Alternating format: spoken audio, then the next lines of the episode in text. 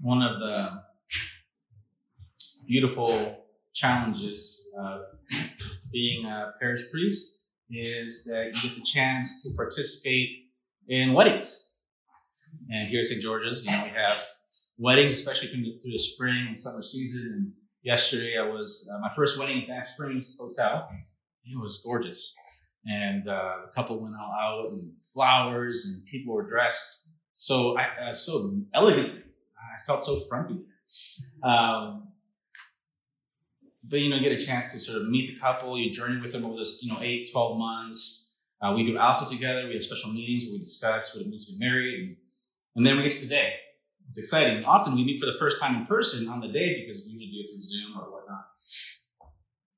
And as I was giving the homily that I had prepared for them, I realized that that sermon, in a sense, is the sermon that I, well, that I give today. At least the insight will be the same. Um, if you've been married, or if you had committed deep friendship or relationship, um, you'll know something. That, well, when I say you're, not, you're gonna know it's gonna be true. This is true. Um, if you put yourself first, it's not gonna work. That just goes. I mean, that's pretty clear. I hope. Any relationship, I think marriage, if you put yourself first, it's just not going to work. There's uh, something about uh, having to give, you have to give of the self. In this case, I was sharing with a couple for your marriage to work. And what's true in that yesterday in Banff Springs is true for us here. And I think that's what uh, Jesus is saying to us, well, to his friends, and therefore to us in the gospel reading. Uh, we're in chapter 16 of Matthew this morning, and we started at verse 13, so there's 12 verses that we didn't hear this morning. Uh, and that kind of gives you context for this setting of Jesus. You see, from the first 15 chapters, uh, Matthew, this gospel, uh, unraveling the story of who Jesus is. And he's been teaching, he's been preaching, he's been doing signs and wonders, and then his friends around him who've been following him, I'm sure, have been asking questions of who is this man? Who is this person really? And Jesus has been trying to show them in different ways trying to bring them to a moment, in fact, to this moment, where he asks his friends, Well, who do you say that I am? But I think it's important to see the context of this specific conversation because right before he sits down with his friends, Jesus has an interaction with the Pharisees. And the Pharisees, if you don't know that word, the Pharisees were uh, religious leaders people very dedicated in that time to the worship of God, to Torah, to the, God's written word, and they were very assiduous about following, trying to follow God and His word. So they read it, they memorized it, they knew it, and so when they see Jesus talking about God, often they come to Him, and more often than not, they came in a critical spirit, feeling that Jesus and His followers weren't really doing it right. And so, in the moment right before what we heard today, they had that moment. Some Pharisees came to Jesus right? They don't really get him. And they ask him point blank if you are the Son of God, if you, if you are who you say you are, show us a sign. Do a miracle right now and prove that you are who you say you are. And even though it's easy to criticize the Pharisees, you know, looking at the, at the gospel, in that in that moment of them asking Jesus to show a sign, I, I do have some sympathy. Because I think if you are engaged in a genuine spiritual journey, a genuine faith, there are times in your life when you've also asked that question. At least I know I have. God, Jesus, if you are who I've been told you are, and who on Sundays I say you are, and I'm in this tough moment, man, it would be really good if you could just sort of intervene in history in this my room right now. Show me a miracle to tell me it's going to be okay, or to show me that you're real, and this is all just some kind of illusion. That would be awesome, Jesus. Show. So I know that at least for me, I'll speak for myself. I've had that moment, and I think in honest spirituality, you probably come across that too. You want Jesus to do a miracle, but I guess unsurprisingly, Jesus says to the Pharisees, No, I'm not going to be giving you a sign. The only sign you're going to get is a sign of Jonah, where he was in the belly of a, of a fish for three days. That's the only thing you're going to get, which is kind of like for them a non answer. what does that mean? So he said, no, cryptic message, and then walks off, sits down with his friends, and then he asks them, hey, who do people say I am? And then they give him answers. They have a litany of uh, prophets, of sages, wise teachers. I think people say that you're one of those people, a really good teacher. And then Jesus narrows it down. Okay, but who do you say I am? And then Peter, blessed Peter, first to speak up, he says, You are the Messiah, the Son of God. Messiah, in case you don't know, is a very important title. Is um, well, you get a political figure. Think of it as a king who is going to set things right. If things are wrong in this world, the Messiah is the person that we're looking for, longing for. When that Messiah, that person comes, they're going to set everything right. And Peter and his people, the ancient Jewish people, had been longing for this Messiah to arrive for hundreds of years, facing oppression, facing hard, extremely hard moments in their lives. They're longing for this individual to show up. And through his life, his ministry, been, Jesus has been doing all this teaching and miracles. And finally, Peter comes to a moment and he says, You are the one we've been longing for. Like he saw it for the first time. You're the one. And as he says that, Jesus, very wonderfully, he blesses Peter. Can you imagine that? Jesus himself blessing. He blesses Peter and he says, What you just said, flesh and blood didn't teach you that. That's been revealed to you by God. In other words, what the Pharisees were asking for, an intervention by God to show them a sign, has been given to you, Peter. You something has been revealed to you. Right? And your life is going to be transformed. Because you, you notice he changed his name. He's empowered. He's put in a new vocation. His life is transforming right before everyone's eyes.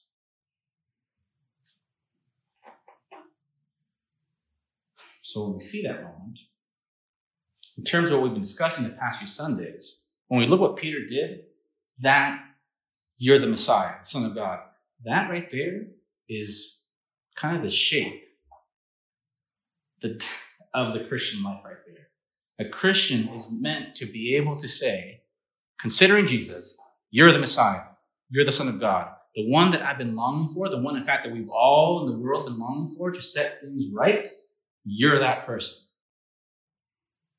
That's you. That's the Christian posture. And yet, I think, if we're honest, I'll speak for myself as well, it doesn't always feel like we can say that. Some mornings you wake up, you think, oh, I don't know. The world's kind of really messed up, or my life, I'm really struggling right now. Sometimes it feels hard to de- be so declarative the way Peter is. Maybe we, we kind of just whisper it. Or maybe we just sort of hold it in our minds in tension. You're the Messiah? Is a question, more than a statement. So, how do we? I mean, if you're seeing Peter, hopefully you're asking yourself at this point, well, how do I get to a place where I can say, like Peter, you're the Messiah that's in the God? Right? Because Christians, we're trying to, if we're not there, we're trying to get there. How do we get there? Wouldn't it be just easier, Seth, if God just gave me a sign? Because if He shows a miracle right now, then I'll believe. Right? Isn't that tempting to say that? If He just did a miracle right now, uh, hallelujah, hands up, I'd be in. Can I offer you two reasons why I think Jesus doesn't show the sign to the Pharisees or to us? Thought experiment. Can you do that? Two, one, I think it comes from the Bible, uh, the Bible itself. I think Jesus doesn't show the Pharisees a sign because he is well aware that miracles and signs don't produce followers. Not naturally, no. You know, Jesus fed 5,000 one time, 4,000 other, tons of food, miracle, bread and fish.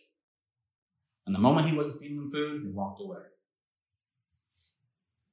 Jesus was openly murdered, lynched by the Roman government. So he was killed by a government who were expert at killing. Right? So they didn't, didn't, make, didn't make a mistake. They killed him on a Roman cross. He was buried. Three days later, he rose from the dead. And that, the Bible says up to 500 people saw him alive. And many of those saw Jesus, like, hey, it's Jesus, he's back. Ah, I'm going to go. I'm going to not follow him. I'm good. Just went backwards, went back to their lives. Only a few remained. I promise you, I'm confident I would put the mortgage on red that if today, this morning, in the sky, the writing appeared, Jesus is the only true God, and the Ten Commandments are excellent rules, and you should follow Jesus and go to St. George's. If that happened on the sky, many people would see that, and some people might turn to Jesus out of fear. Not genuine following, but afraid for their lives, and many others would curse and hate God and resent that that's real. In fact, not too long ago, in the New York Times, a book review, I don't know if you would follow that, but I enjoy it. Uh, a very uh, well popular in the philosophy world, Christian philosopher wrote a book about Christianity and science, and it was reviewed by none, none other than Thomas Nagel, who at the time was a professor of philosophy at NYU. It's a pretty big deal when it comes uh, to those heady matters. And he reviewed the book. And it was an excellent review. And at the end, he says, what bothers, well, I'm going to paraphrase it, but he says, what makes me uncomfortable is that some of the most well informed people that I know are Christians. And he says, I see the logic of this book, and he, it's well argued, but he speaks very honestly. He got a lot of flack for this. He said, I, I don't believe this because I don't want the universe to be this way. I don't want this to be true. I don't want it to be the case that there's a God that's created us and we owe some kind of allegiance and responsibility and relationship to the creator. I don't want the universe to be this way. And therefore, he's well, at least an agnostic. And, and that's very, I mean, he got a lot, he still gets heat for that, but I think it's very honest. Because what he put in print in the New York Times is true for many of us, including Christians. There's a part of us that said, I don't want Jesus to be the right one, the real one. I don't want be Messiah. I don't want to have to talk to him and, and change my life right? Because Peter's changed. But I don't, I don't know. I like my life. I like the way things are, the way I think about it. I don't want to have it challenged.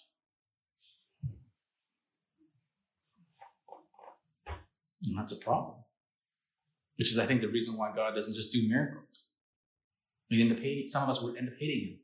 No, God has done it just the right way. See, when the Pharisees were asking for that sign, what, they what they were essentially asking for is Jesus, I want you to do a miracle so that I can increase my analytic knowledge of you, but I do not want my life to be changed. I like things the way they are.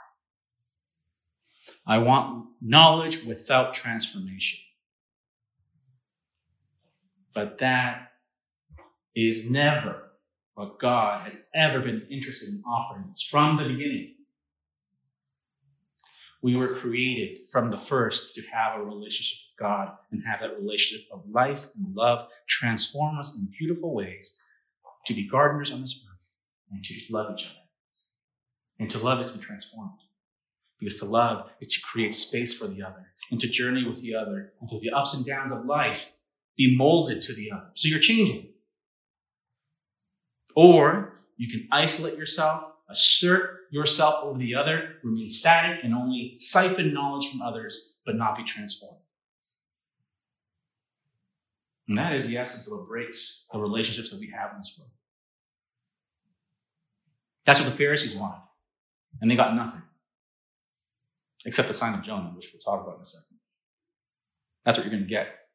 But then to Peter, when he asks Peter, Who do you say I am? And then Peter replies, You're the Messiah, the Son of God. Peter is opening his eyes and saying, You're it. Everything that I thought I've needed, everything that I've been looking for in this life, all the puzzles that I've been trying to solve, the meaning of life, the purpose for my existence, now I'm seeing it for the first time. And it's you. Jesus. It's you. How did Peter get there? Because maybe this morning you can say that, and maybe this morning you can't. But I'm going to tell you right now, cards on the table, what Peter said is absolutely right. He's exactly what each one of us needs. So really, we should all be longing to get to where Peter is. How do we get to that place where we can say that? Peter did something that the Pharisees never did. I'm going to show you what it is. Peter got to that place. Notice that Jesus says that what you just said, no flesh and blood revealed to you. That means that he didn't get it in a book. It wasn't for careful study of philosophy and theology. It wasn't going to the right uh, web searches. It was given to him. How, why would it be given to him? Because Peter, before he was asked, chose to be a disciple of Jesus. He chose to follow Jesus. He didn't have all the answers, but he began the journey with Jesus and he followed him. He watched and he listened. And in that journey of faith and trust, of obedience, because when you're a student from a teacher, it implies that you're obeying the teacher, right? If you've studied anything to have any kind of competence in this world, right? Many things aren't optional. You're given an assignment, you must do the assignment, and if you do the assignment, you gain skills, right? You learn something, and then you're granted whatever title or degree. But in a deeper, more beautiful way, Peter chooses to follow Jesus. There's a path of obedience, and as he lives that path of obedience, at the crucial and necessary time, God reveals to Peter exactly what he needs to see an experience of the divine, a vision of what's true, capital T, true for all humanity. He saw it and he was able to say it. And he said it. Jesus right there says, I'm going to bless you right now and your life's going to be transformed. Who you were now is past. You are a new being. New name, new calling, you were a fisherman. Now you're going to be a leader in the church, which is my body, my blessing for the world. Radical change. You're going to now have a life. Before you were going to catch fish, you were going to give yourself some fish and make a little bit of money. Now you're going to live a life that's going to be so beautiful and transform so many people because of me that 2,000 years later, they're going to be reading your writings and considering your life. I'm transforming your life right now.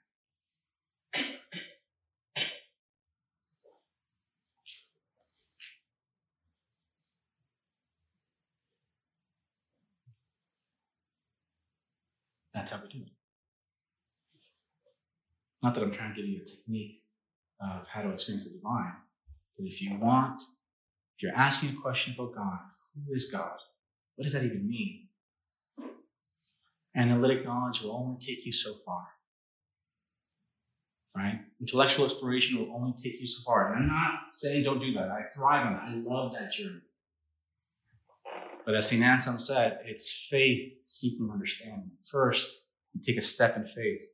I see something beautiful. I'm not sure if it's real, but I'm going to take start this journey. I'm going to journey with Jesus. I don't have all the answers. I'm journeying with Jesus. And if you're doing that in good, in good faith, with honesty, right? Not like the Pharisees testing Jesus. We don't believe you are. Show me. Not that. That's, that's trash. But actually open to the possibility of something new intervening in your life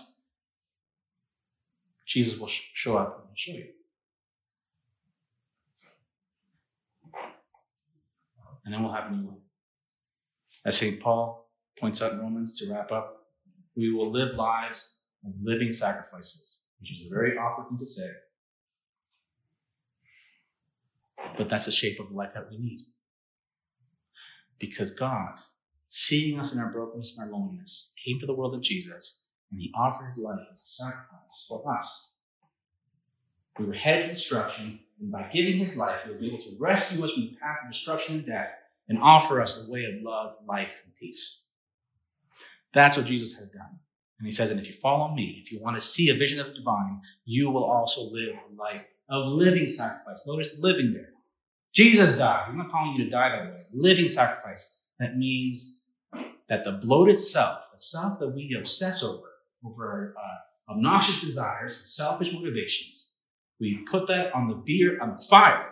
And that is sacrifice. That's destroyed. And the self that remains the self that God loves and created to be the self that it gives itself for the other, the way Jesus has given himself for us.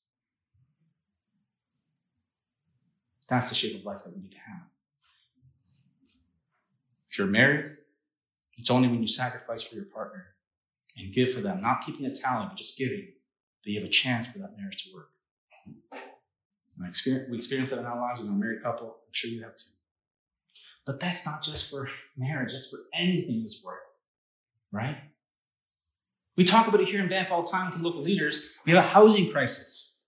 We have limited, all land that we can build houses on are built. Many people here can't afford to even live here, right? Well, what's the problem? we have a few uh, major companies or individuals have a lot of money and own a lot of property here, and they're not what? Not giving way. They're not making space for other people. And there we go to the meetings or town council. We have all these talks. Why not? Well, because there's no vision of why should they give up their money. Why should they turn their dollar to a dollar ten? What compelling vision could you give them for them to do that? Oh, because it's good. But why is it good? Because it is. And that's the limits of the secular vision. But if you turn to Jesus, he says it's good because I'm good. And I'm showing you the way to live. You actually self-sacrifice for the other. And that's the shape of life we need to have as Christians. A living sacrifice. But that life will only make sense. and You will only embody that if you can first point and say, I live this life because Jesus is the Messiah, the Son of God, and I've been given this revelation because I've trusted Jesus. And Jesus, God has given us to me. I'm not lifting myself up my own bootstraps. I'm solely trusting in Jesus. It's not fabricated by your mind, it's a gift of God. So, my friends, today and every day, but today we're here together. We're about to go pray. We're going to the Lord's table, which is a church praying. And then we're going to come forward and we're going to receive the bread. I invite you to pray. If you're in a place where you're wondering, well, what is, who is God? What is God? What's all about? Or maybe you're a little ahead in the journey and say, well, I see Jesus, but I'm not sure what to make of Jesus. Or maybe you've been walking with Jesus a long time and you still have a question. No judgment here. But I would invite you to come to God, to Jesus, pray. Bring your heart to Him. Say, God, I'm asking these questions. I'm following you or I want to follow you. Like Peter, can you reveal to me who you are? I don't want to be like a Pharisee asking just because I want to test you. I genuinely want to know in good faith who are you? Show me. And the promise of God is He will. And you can trust Him. So let's pray. Gracious and loving God, Lord, we thank you that in the midst of our busy lives. The questions that come up in our hearts that stay there sometimes, or they come up and they fade away, but who you are, how, who are you? What are you? Can you trust you? Uh, God, in the midst of all that, you are right there. You're with us, God. Whether we recognize you or not, whether we sense your presence or not, you are faithful and you're always there. God, I pray that for each person in this room, you know the questions of their hearts, the needs of their soul. God, I pray that you would meet us where we're at Show us who you are. God, if there's anything in our life that is blocking us hearing your voice, I pray that you can remove that. Help us to know you. Help us to understand you. Help us to love you. Not just to hoard knowledge selfishly, but to be empowered to live lives of living sacrifices of love in this world. This we pray in the name of Jesus. Amen.